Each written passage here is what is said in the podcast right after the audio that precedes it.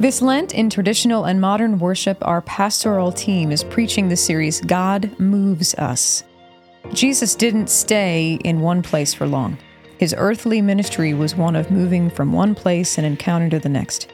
He also moved through every part of the human experience, encountering everything from temptation to joy to suffering and even death. As we encounter the life and ministry of Jesus, we cannot stay the same. We ourselves are moved to grow and change as followers and imitators of the gospel. The comforting truth of Lent is that we delve deeper into our own self examination. We find that we are not alone.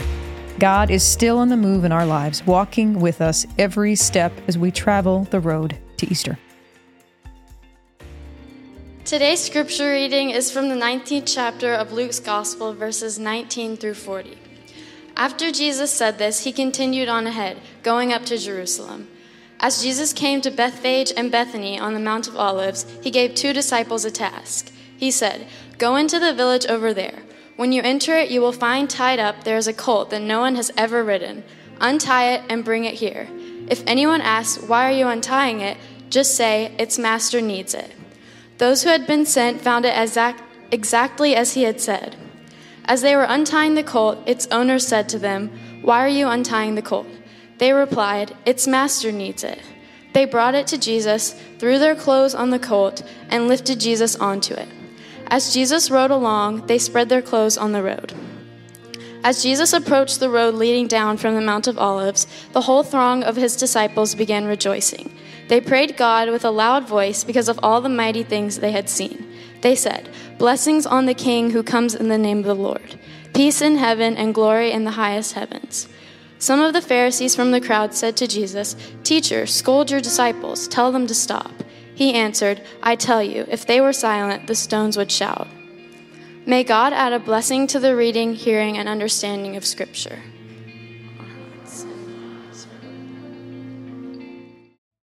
So, we're closing in on the final weeks of our series, God Moves Us. We've journeyed through much of the Gospel of Luke with Jesus during this time of Lent.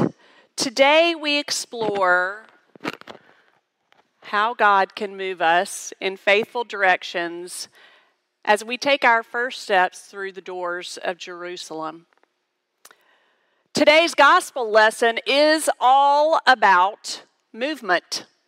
After all, there's a parade. Despite the misplaced expectations of the Jewish people then, and often of us today, Jesus propels this redemption story forward in sovereignty, self denial, and sacrifice that can move us into more faithful followers if we allow it to.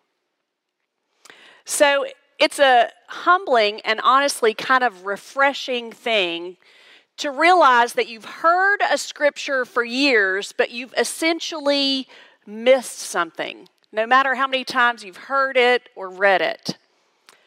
Or maybe that's not quite it. Maybe it's just that I had developed in my mind this picture of what Palm Sunday was supposed to look like. Revolves around a worship service that opens with adorable children, of course, walking and waving palm branches to mimic the followers of Jesus. It's the one time of year in a traditional setting where the whole choir processes in instead of staying in their stationary place, all the while singing Hosanna, loud Hosanna. In churches across the world, Palm Sunday involves this bright glimpse of post resurrection joy and the pageantry of a parade. It's beautiful, it's moving. I love it. I love the tradition of it. There's nothing wrong with it. But I wonder if I've glossed over the reality of what it cost Jesus to be the kind of king he is in this moment. In my imagination, Jesus' entry into the city has become more kind of like a red carpet Hollywood award show with palm tree lined streets, or maybe the procession of the manicured royals as they drive through the streets of London when one of their own is going to get married. Lots of pomp, lots of circumstance, lots of pretty people. Like the Jewish people, my expectations of Christ became those of my world, not of his. The followers of Jesus were not well to do, they were not the upper crust, they were sick poverty stricken, outcasts, people on the very fringe of society. The cloaks that Luke describes that they threw down, they wouldn't have been fancy garments, they would have been worn rags with holes and grime. Stuff that you and I would have thrown away in a heartbeat. Picture a large group of homeless people in downtown Birmingham all gathered together shouting and singing and chanting for a leader to unite them. Now, I can only look honestly at what my reaction to a gathering like that would be, and I'm not proud of it. The Jews wanted Christ to be a warring king who would alleviate their suffering under Roman oppression. I just want him and his followers to look and act like me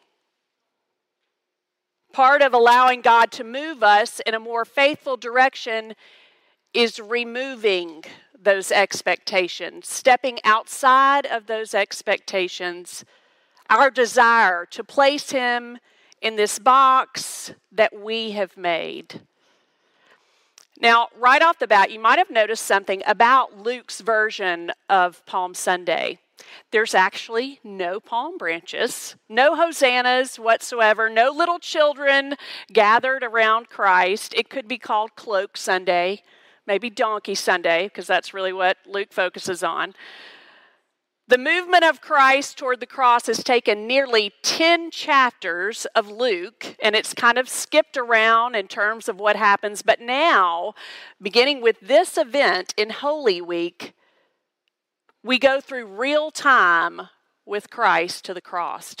Each character in Luke's version acts in faithful obedience to make this entry possible and to point toward the unique sovereignty of our Christ.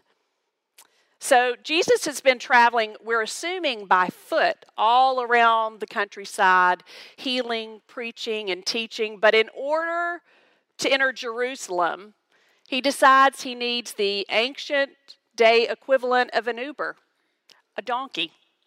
Why the sudden need for a lift in the city? Why not just walk? Evidence points to the fulfillment of prophecy that is mentioned in the ninth chapter of Zechariah. Rejoice greatly, O daughter Zion. Shout aloud, O daughter Jerusalem, lo, your king comes to you triumphant and victorious is he, humble and riding on a donkey, on a colt, the foal of a donkey. So he tells two of his unnamed disciples to go find this certain young donkey that has never been ridden. And truthfully, I never got to the bottom of that particular uh, mystery, and bring it to him to ride. Now, the disciples probably don't realize that this donkey is part of a greater cosmic plan by God to save the world. They likely think they're being made to make a Starbucks run. So, eyes rolling, nonetheless, they oblige in obedience to Christ.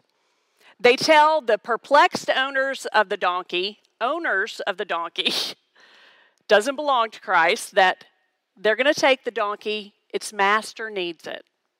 Now, donkeys were seen, seen as a very humble animal, an animal that a leader would ride in in peace, not after a war. Now, as polite Christians, we really like to focus on this humility angle. But Jesus is actually making a bold statement in choosing this animal. Passover is a festival to remember and celebrate how the Jewish people were liberated from oppression, were given freedom from the Egyptians. Now, during a festival like Passover, where Jewish people would be all in the city, all over the city, Pontius Pilate and other Roman rulers would ride through the streets on their stallions, followed by all their military might to signal their authority, to remind the Jews hey, we'll allow you to remember your past freedom, but you're still under our rule.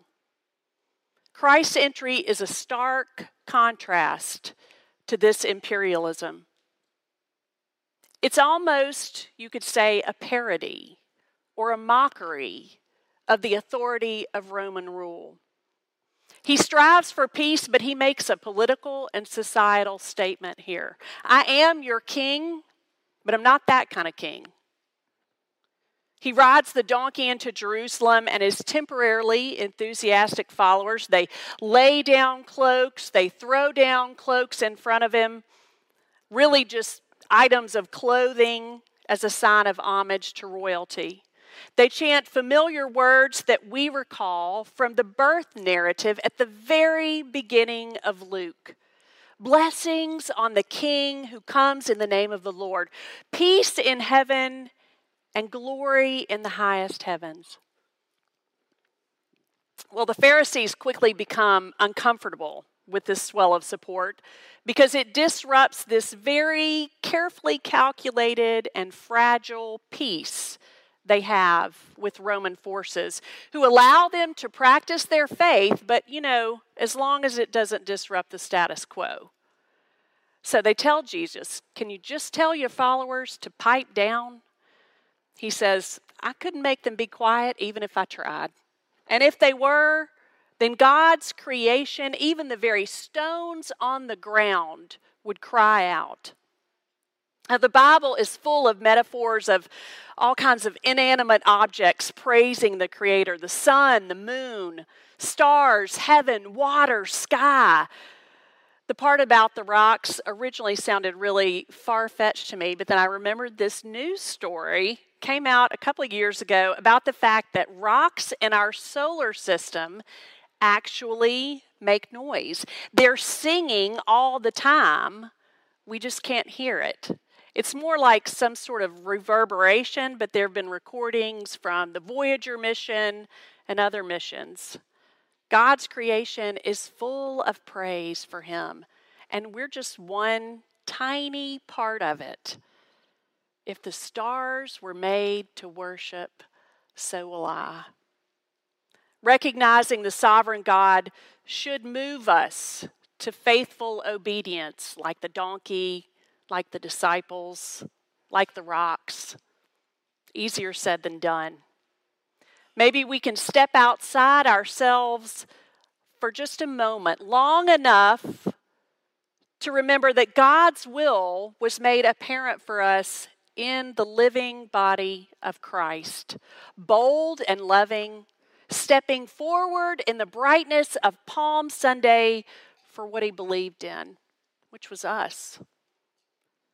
So Jesus demonstrates this sovereignty in the very beginning and also the fact as he faces the crowd that he's able to deny the self and continue to love these people the multitude of disciples who will turn on him in mere days.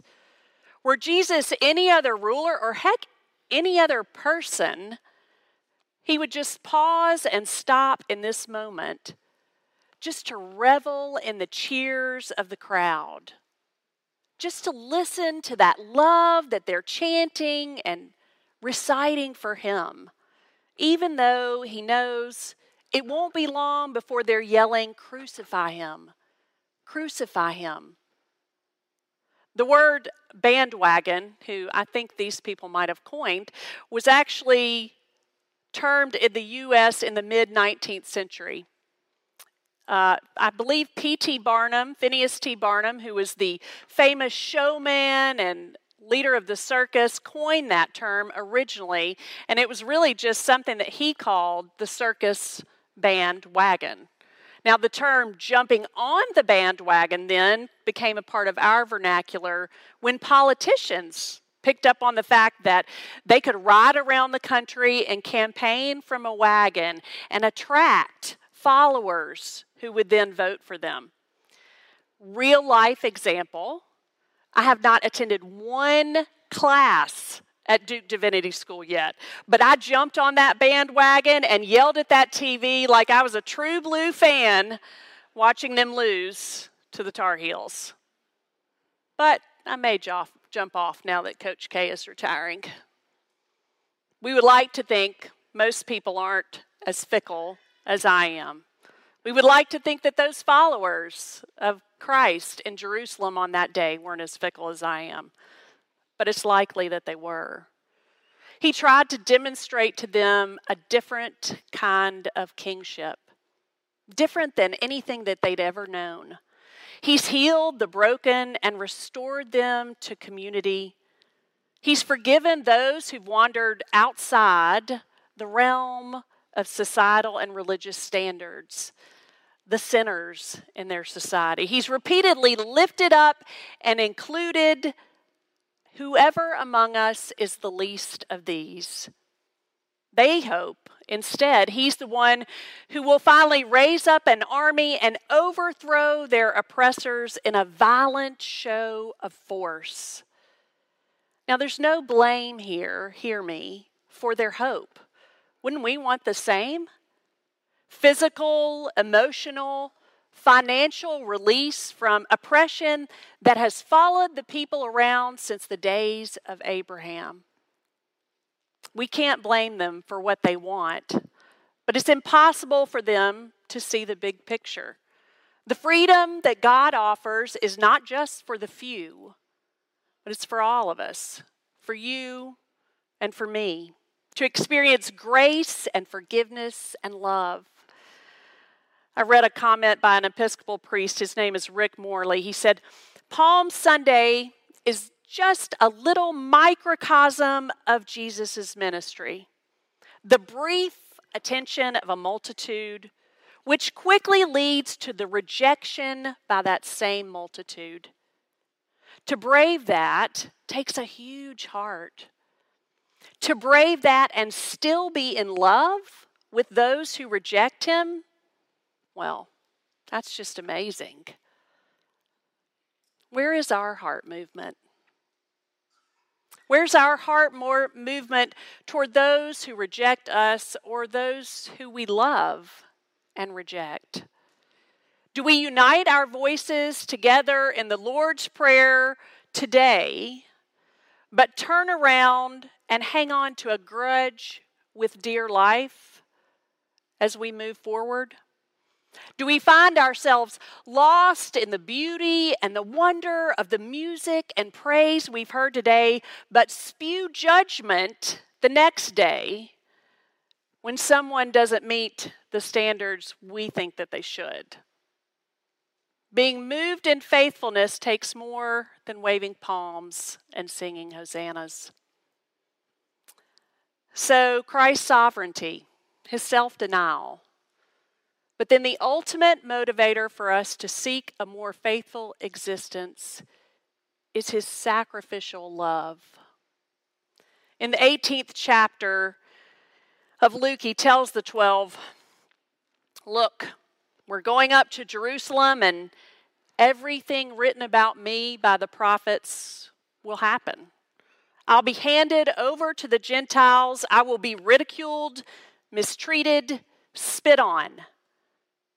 After being tortured, they will kill me. On the third day, I will rise up. Each moment brings Christ closer to this reality. Now, this is not sacrifice just for the sake of nothing, but because Jesus entered the world, saw the need, and was moved to tears by it. He isn't some kind of robot who goes through the motions of prophecy to his death. Certainly, he continued to hope that people would see the alternate reality, the life that he offered, and that perhaps there would be a different ending to this story. But it was and is still so vastly different from the world that we knew, from the world that they knew. a world of success, of winning at all costs. They couldn't see it, and so many times neither do we. At the end of the day, Christ is brutally killed by man, not by his Father. He is naturally moved and saddened by the events that will come to pass. In the very next passage after this triumphant entry, Jesus weeps over the city, Jerusalem, that he knows will fall. Would that you, even you, had known on this day the things that make for peace. But now they are hidden from your eyes. He came to his own, and his own received him not. And Jesus, human and divine, is moved to sadness and tears. Christ came to earth to show us who God really is, what no king can be, no leader, no president, a savior. There's a film, it's one of my favorites. I think it was made in the late 90s, Saving Private Ryan and it's loosely based on a true story. If you haven't seen it, if you're not familiar with it, you should. But in the opening scene, we learned that three men, all with the last name Ryan, have died in battle in the Normandy invasion. And that their mother, who is back in the United States, in one day will receive word that three of her four children have died. Now, it's based on the U.S. War Department's sole survivor policy, which was adopted in the 1940s after four brothers serving in the Navy all died during the Battle of Guadalcanal. That the Army will find that remaining child, release them from the military, and bring them home. So, Private First Class James Francis Ryan is the center of the story, and the bulk of the movie follows a U.S. captain, Captain Miller, played by the very talented Tom Hanks, and his squad as they venture deep into Nazi territory to locate this young private to get him home safely to his parents. There's a graphic but very moving battle scene toward the end as Private Ryan tries to protect his bridge that he's guarding, and the rest of the squad is helping, but they're attacked by Nazis. They win, but at great cost. Several of the members of the squad die, and Captain Miller is fatally wounded. There's a look on Tom Hanks' face. As he looks up, he sees planes flying over where they are. They're American fighter planes that signal to him the rescue of the remainder of his squad and ensure Private Ryan's safety to America. But too late for him. It's a look that is difficult to express. It's tinged with this hope for the future but also with a tragic sadness of what he won't see. I think it represents many moments of our life and time that we hold, that we hold equally together, that bear both joyful and just extraordinarily painful times at one time. That we can experience both those things together. I wonder if Christ had a mixture of that same look on his face as the gates of Jerusalem swung open and he rode forward on a donkey. Amidst the clapping, the cheering, the praising from those whose life have been changed by him, did his eyes betray what he knew would happen? Palm Sunday is a bright spot of rightful praise.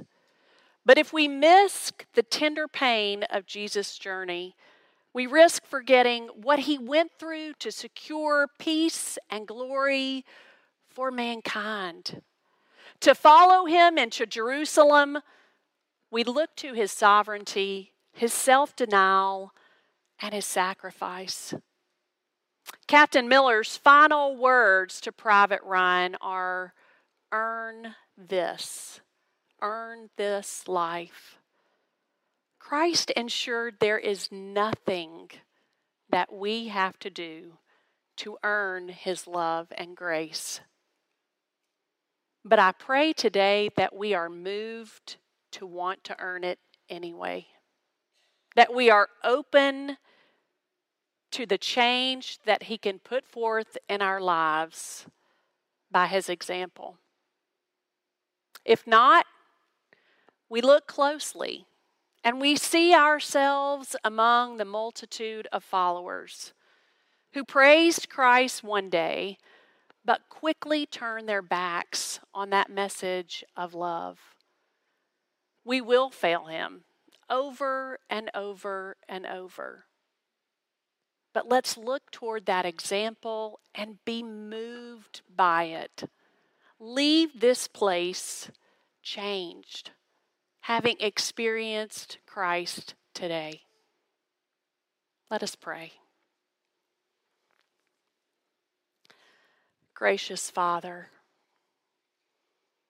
lead us forward from this place today.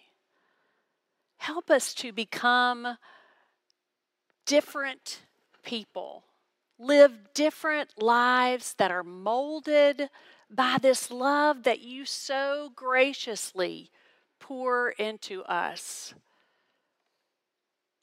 You are our King and our Savior, even in those moments when we don't recognize you, when we try to conform you to the kind of Savior that we want you to be. God, just help us step outside of ourselves and see you and the mercy and grace and love that you so freely give. God, we love you. As we go forward into Holy Week, let us walk with you. Let us experience what you experienced the pain, and ultimately the triumph and the joy of resurrection in our lives. We love you. We praise you, God, in all things. Amen.